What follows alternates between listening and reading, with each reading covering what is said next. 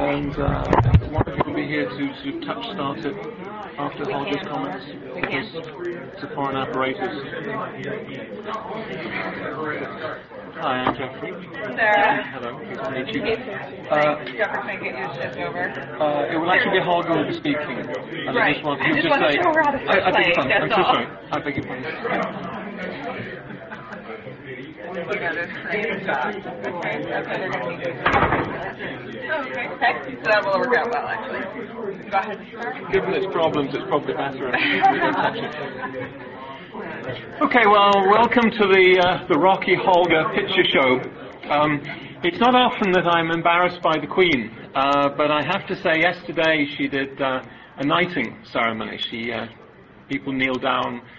In- Great Britain, you only go down on one knee in front of the head of state. Anyway, she did the knighting ceremony of Bill Gates, as you all know, and then four giants of the British pop industry, including Eric Clapton. And uh, after the ceremony, I mean, they were all there with their wee name badges, and uh, she sort of sidled up and said, "Oh, Mr. Clapton, what do you do? well, no, nobody comes to the Mershon Centre and doesn't know what Holger Herwig does which is great because it means I can do a real short introduction. He's published more than a dozen books, including this one, The Destruction of the Bismarck. But he hasn't, in fact, come to puff his book. Not this time. He's come to puff a program on which he appeared, because one of the interesting things that happens to historians is we're asked to be historical consultants, uh, often on things we know very little about. But in Holger's case, he was asked to do something he knew a lot about, having written on it. And it creates a dilemma. And uh, as probably you all know, he, he is here for the, uh, the big conference tomorrow and uh, over the weekend on the origins and the, the pathology of World War I. And he very graciously agreed, uh, because last time we talked about this, to introduce his film and to tell us the, the sort of dilemmas that come up, the sort of choices that you have to make when you're invited to be a historical consultant on a TV movie, what you get asked to do, what you can say yes to, what you can say no to, the sort of split second calls you have to say. Is this right? Yes or no? And eventually, go down and dive and find the Bismarck. So there's, as you'll see, Holger in his wee suit uh, and his great big hat on, uh, being thrown down the ocean. And if we're very lucky, you'll see him come up again.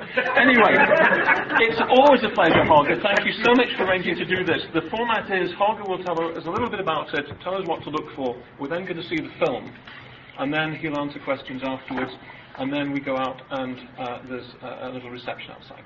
Thank you very much. Happy to do that, Jeffrey. People have actually asked me, you know, how big were the tanks you wore when you went down there?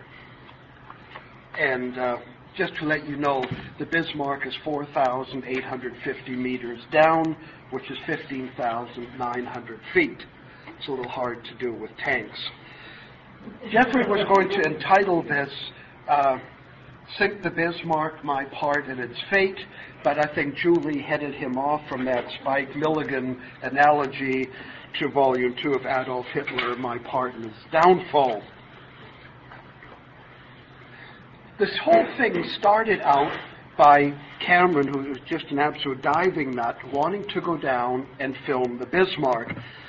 And it began with how do you get permission? And I think the hardest part of the whole project was I spent three months working with the German government, which it turns out under, I think it's Article 127 of the Basic Law of 1949, not the Ministry of Defense, but the Ministry of Economics has the right to all German Nazi war goods.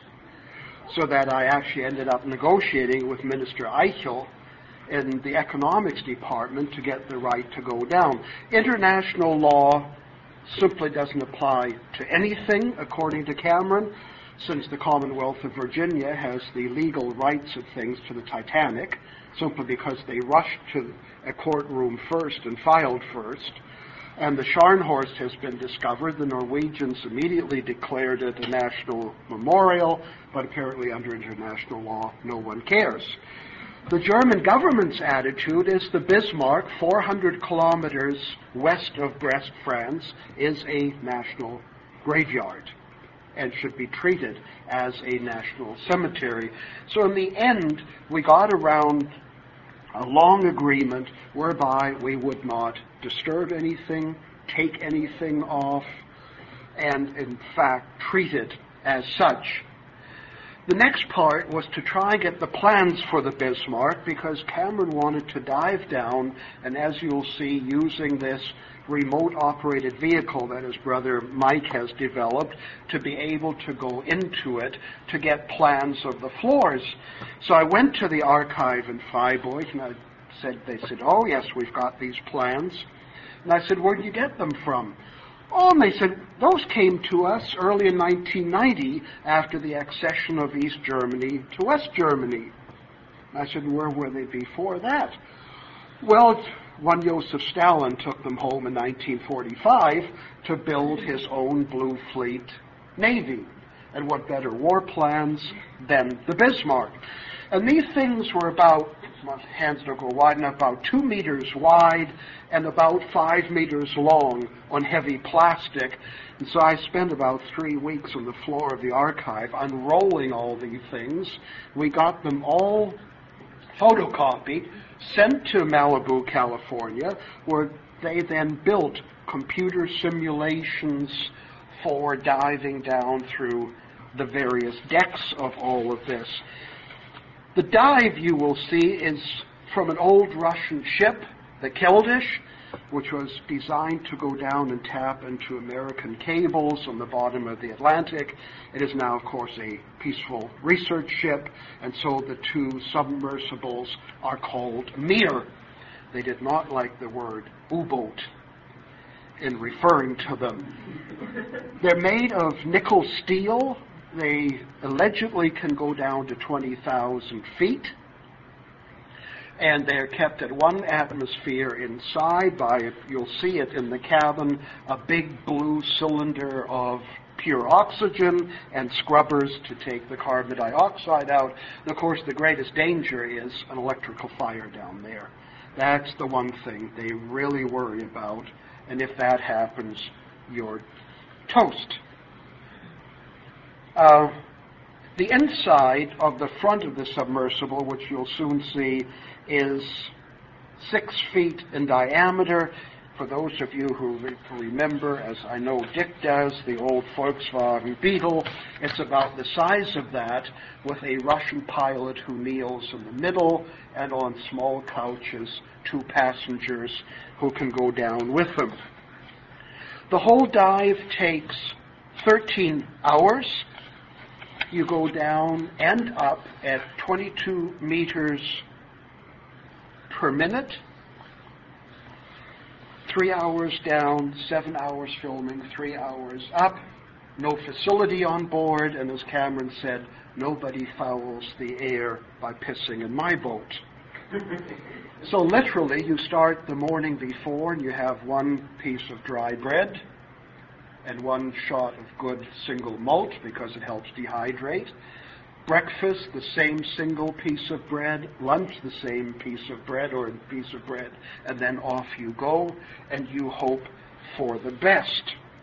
Now, when you get down there, the pressure is in metric 470 bars, which is 6,742 pounds per square inch, compared to 14 pounds at sea level. So you have some idea of the incredible pressure that's down there. And yet, as you'll see in, in the film, life lives down there. Huge white crabs, three size the, times the size of Dungeness crabs, big rat tail fish, black, about yay long, that obviously not only survive but reproduce down there. In utter and total blackness, temperature down there is exactly zero degrees.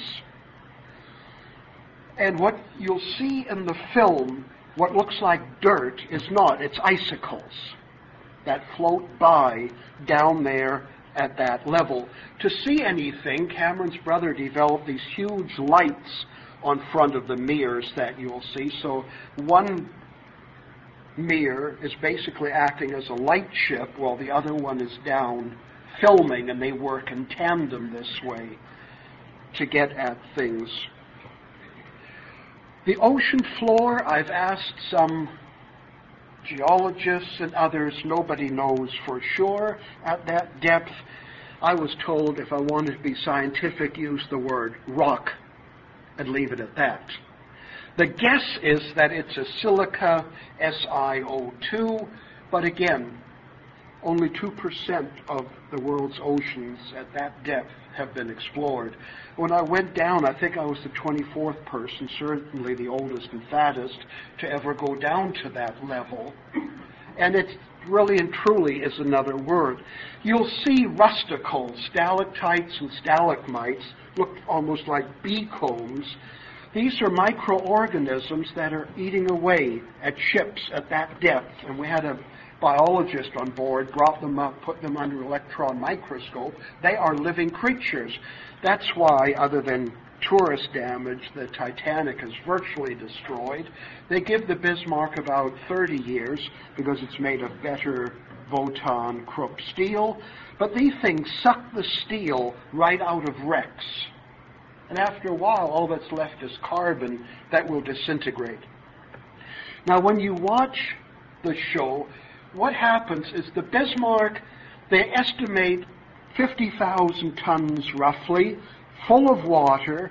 You're talking about 110, 120,000 tons, turtling, then hurtling down 15,900 feet. And Cameron's experts he had estimate that it probably hit at 20 to 30 miles an hour. And it hit nose first, slammed into a mountain which when you first look at it, looks like an eerie night crater scene of World War I. That was my first thought of it. And when we went down, you go inside this crater, then go through the slide, because the Bismarck slid about three quarters of a kilometer down the side of the mountain before she then went sideways and stopped. And so you just slide down what looks like a World War I trench. And on the way there, you'll see there's a huge debris field. The heavy 38 centimeter guns, of course, were loose on the barbettes, so when it turtled, they fell out. The bridge had been so blown apart, especially by HMS Rodney 16 inch guns, that it fell off. And one of the first things you'll see in the film is the bridge is totally upside down, just stuck down there. One of the great worries the Germans had, and we had two veterans along of the Bismarck, 18 year old kids, who were wonderful, wonderful veterans, because they weren't like, and I don't mean this in a derogatory or insulting sense, the Brits were just awful. Though the survivors.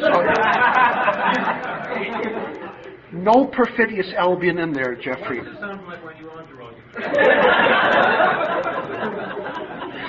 in the sense that they've become a professional veterans association. Whenever we interviewed them, we were all part of the same war, all part of the Navy. We, Navy, were all brethren. And they have these meetings in Fleetly Slough with the Bismarcks and vice versa. And a lot of the Germans are the same. We had two guys who said, we were 18 year old kids. They'd both gone up to be occupation of Denmark, as my father had, and lived off the fat of the land, literally. And a week before the Bismarck left Gdynia, they got called out. Why don't you come on board? And away you go. You know, they said, we'd been trained as Nazis. We were 18 years old.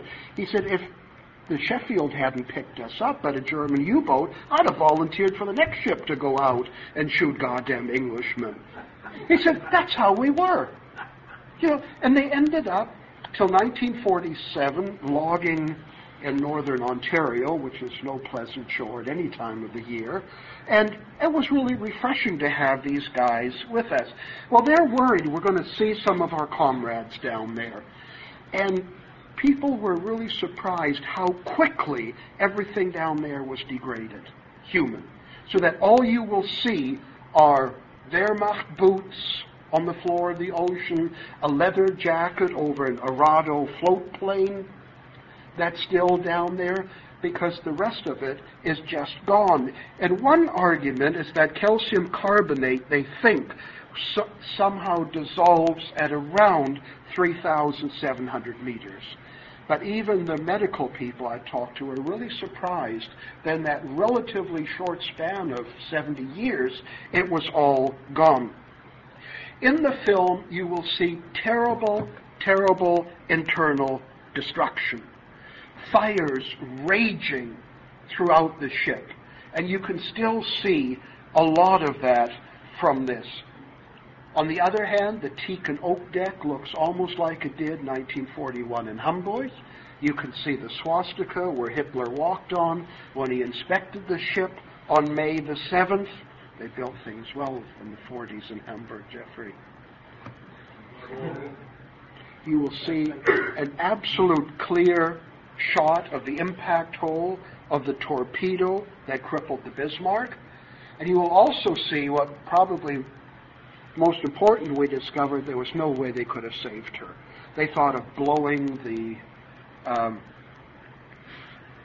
propellers off, the rudders, and in, I think it's the, it's either the middle, I haven't seen it for a while, the rudder literally, when that torpedo struck, fell into the screw and jammed. So, you know, no matter how you try and move that, it wasn't going to happen. There are tremendous computer images that Cameron did because he has the money to do them of how they think the ship turtled, went down, where it hit, where it impacted. The reenactments that were done were done on the USS North Carolina at Wilmington to try and sort of show what happened on the Bismarck. And last but not least, of course, watch for the movie star, the blonde from Hamburg. Do we have someone to hit this? Good. Ask a man from Hamburg to press the play. No.